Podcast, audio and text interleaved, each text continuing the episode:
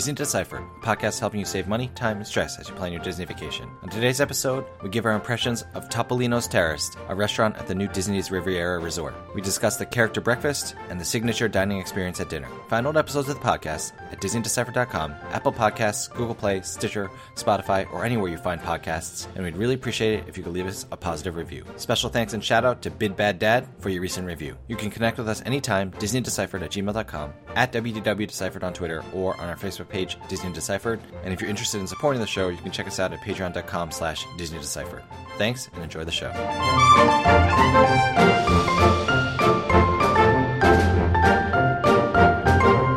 Hi, I'm Joe from As the Joe Flies.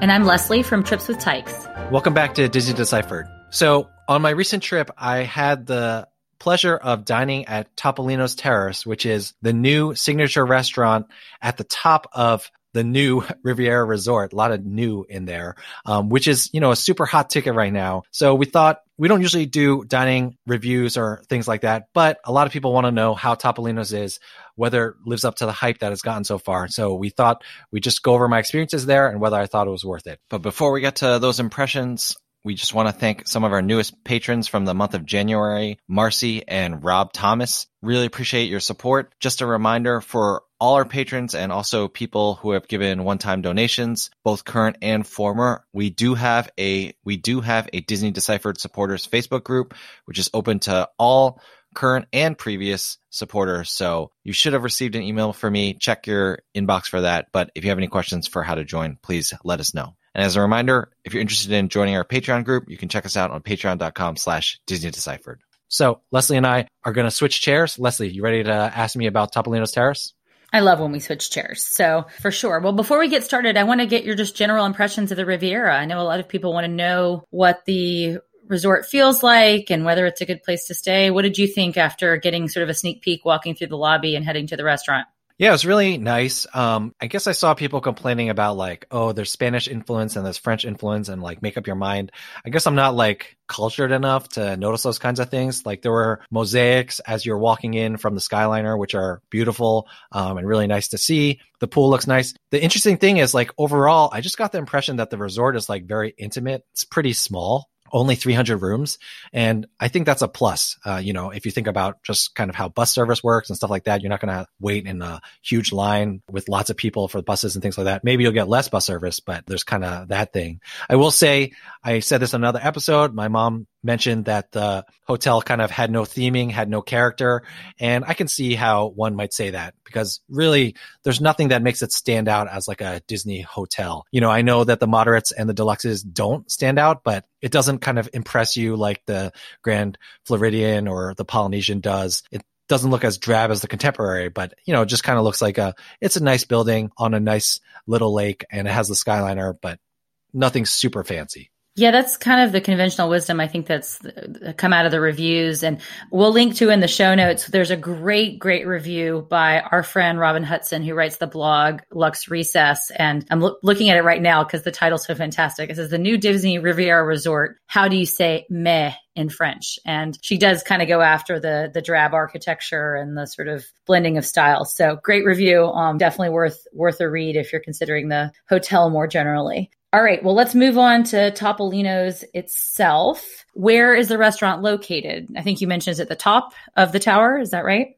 That's correct. I got a little bit confused because there are signs pointing you to Topolino's, but at some point, like the word Topolino's just disappeared, and I kept seeing signs for the quick service restaurant, but I couldn't find Topolino's anymore. Had to ask a cast member you kind of go past the lobby, you find some elevators, and you take them up to the 10th floor, which is again is the top of the Riviera Resort.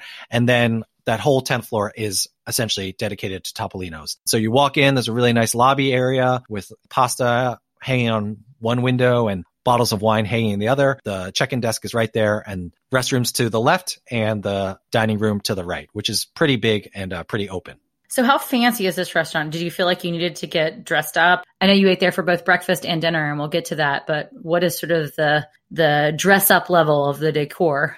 So, for breakfast, it's a character meal. Wear whatever you want, really. For dinner, I was eating with a friend, and I realized that it is maybe a fancier meal. And I was like, "Hey, is there a dress code? Because I'm only wearing shorts right now." He replied to me that he would be showing up in a tux which was completely useless for me. So thank you for nothing, friend. I did go in shorts. he was wearing shorts as well, by the way, when I showed up. And, you know, it was no big deal. However, it is the kind of restaurant where if you want to dress up a little, you're not going to feel out of place there, but there's no like enforced dress code outside of like swimsuits and stuff like that. Good to know. So come as you are. All right. Well, let's start with the character breakfast. Uh, I know you took your kids and your family. So what'd you think?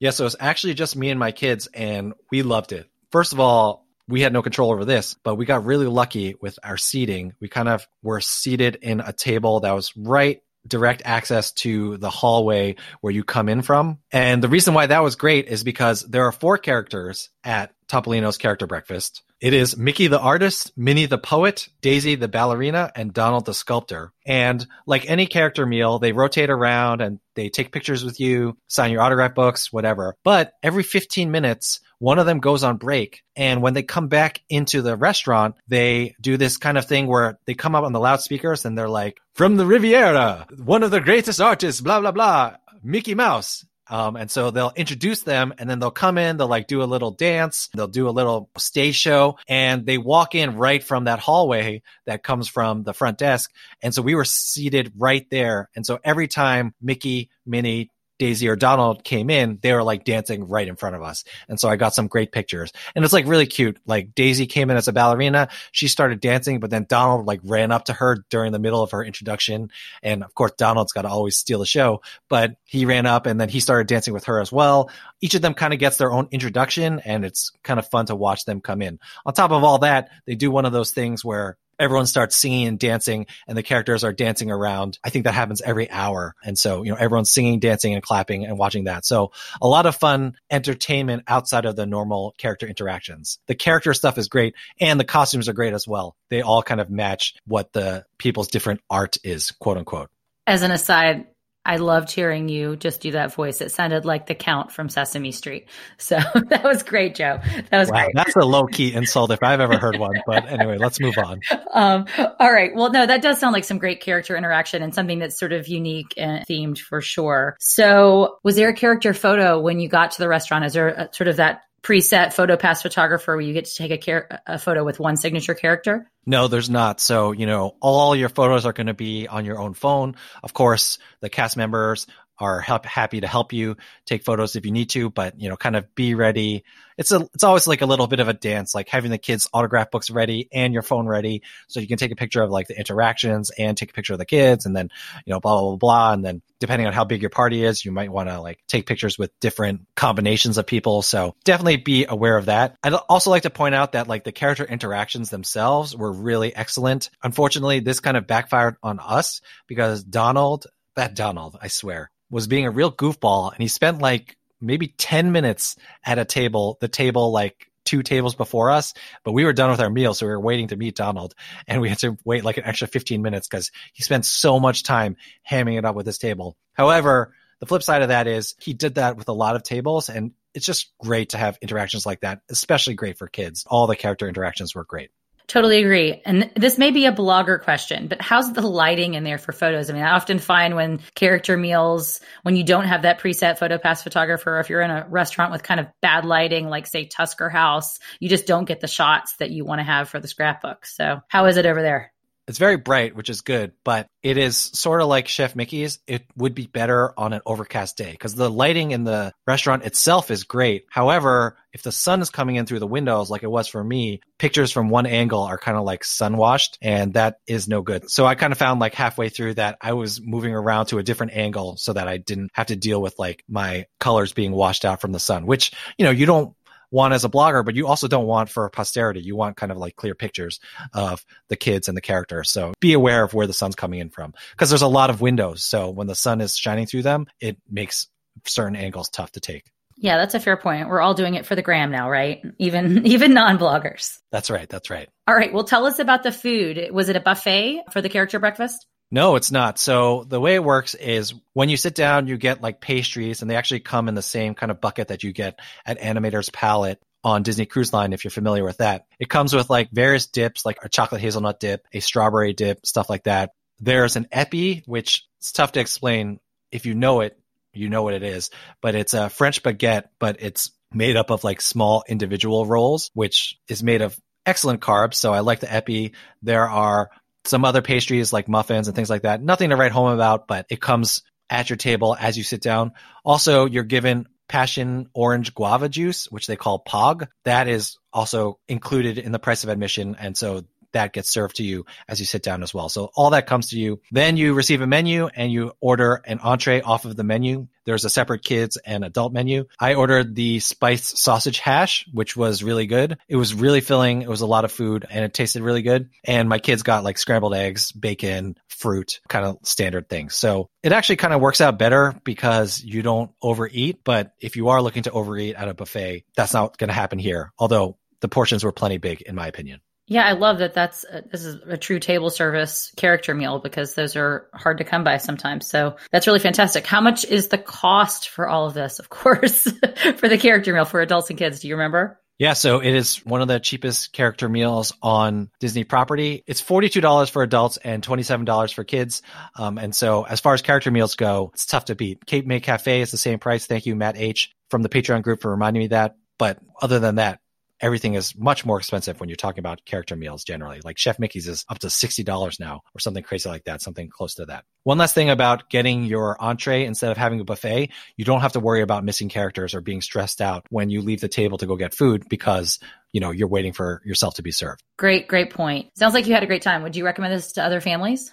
Hundred percent. Even if the price goes up, I still think it's you know one of the best character meals on property. It's like way better than Chef Mickey's if you really think about it. Like there are just more interactions. It's a lot more fun. It's way less like crowded and noisy. So definitely, I don't think it's a hidden gem, but it is definitely a gem at Disney World and definitely worth checking out. Plus, you never get to see Mickey, and Minnie, Daisy, and Donald these kinds of outfits. So that's really great too. And of course, because Riviera is on the Skyliner, this is a restaurant that a lot of folks eh, staying at the some value and moderate resorts that are also on the Skyliner can get to easily in the morning. So that's something to think about because I often am Ubering or minivanning to other hotels when I want to do morning character breakfasts. Yeah, or you can even like book a later breakfast at like 10:30 or 11.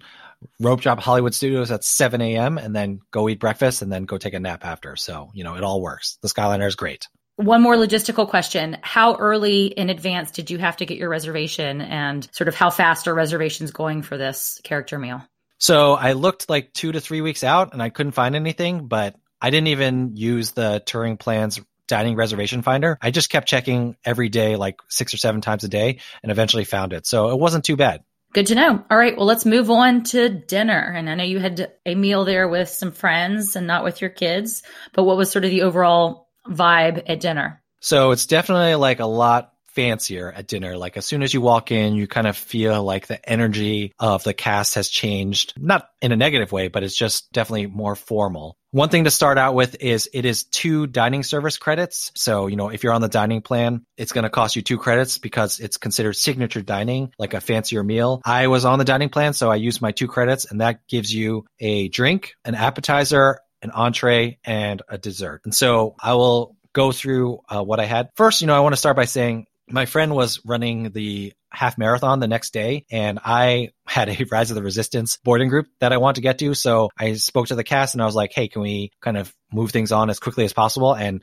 the cast member could not have been better. She obviously really loved working at Topolino's and she was really great about accommodating us for everything that we asked for. So top notch cast, both for breakfast and dinner. So for dinner, what I got was I got the gnocchi as my appetizer. I got the bouillabaisse for my entree and profiteroles for dessert. If you don't know what those things are, gnocchi is like a small pasta, um, and that came with duck. That was pretty rich and probably would have been enough for a meal, like a lighter meal for anyone. Bouillabaisse is like kind of like a seafood stew. That was excellent. A lot heavier than you might think a seafood stew would be. And profiteroles are fancy French ice cream sandwiches. I'm not sure the better way to describe it. It's like puff pastry with ice cream uh, in the middle. And all three of those were excellent. And I also got a glass of wine. So it would have cost me about a hundred bucks if I was paying a la carte. But like I said, I was on the dining plan. So it was two dining service credits. Leslie, are you a profiterole fan? Of course, of course.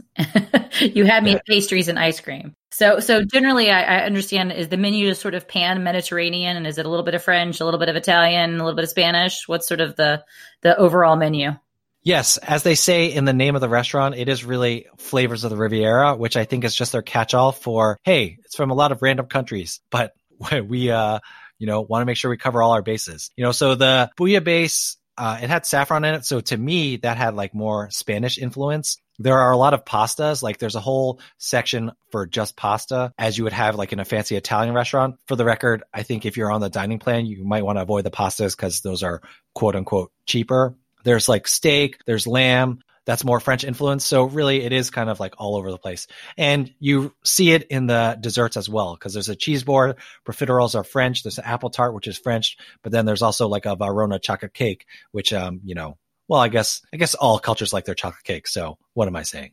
That's right. That's right. Well, I know you didn't go with kids, but I am peeking at the kids menu and it seems like the choices there are actually pretty broad. There's like six different items on the kids menu, including like a sustainable fish and linguine with shrimp, which I mean, my kids won't eat, but if you have more adventurous eaters, there's some great healthier options there for those. And then of course I'm seeing the good old standby, the mac and cheese, and then you can always get buttered pasta, right? Yeah, I think uh, you will never be turned away if you ask for butter pasta, but they have rigatoni with just plain tomato sauce if your kids are less adventurous. And they also have salmon, which, uh, you know, I've said many times my kids will always eat and probably the healthiest thing that they ever eat at Disney World. So not bad.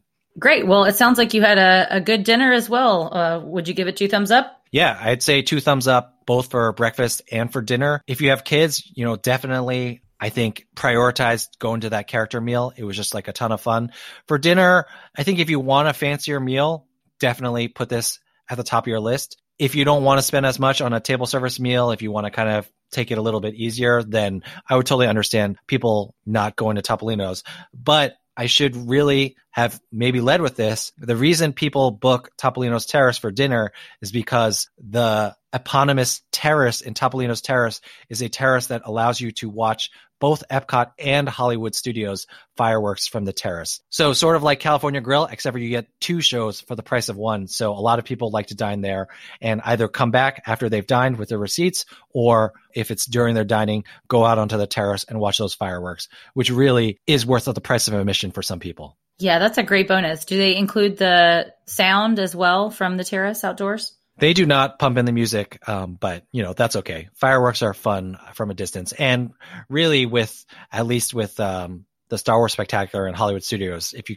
are not seeing like the screens, the music doesn't totally make sense with what's going on anyway. So fair enough. Maybe that's makes for a more low key dining experience not having the music. All right. Well, before we close it out, Joe, do you have a Disney do or don't for us? Yeah, I would say my Disney do is do go to the character breakfast sooner rather than later because I can almost guarantee that in six months the price of that will go up possibly by quite a bit. And, you know, it really is worth checking out anyway. So if your kids are really into Chef Mickey's, maybe convince them to try something new. Check out Topolino's Terrace. It's definitely worth it for breakfast. Great tip, Joe. All right. Well, thanks so much, everyone, for listening. If you've been to Topolino's Terrace, we'd love to hear from you at WW Deciphered on Twitter, on our Facebook page, Disney Deciphered, or you can email us, DisneyDeciphered at gmail.com. Other than that, thanks so much, Leslie, and I will see you on the terrace. Thanks, Joe.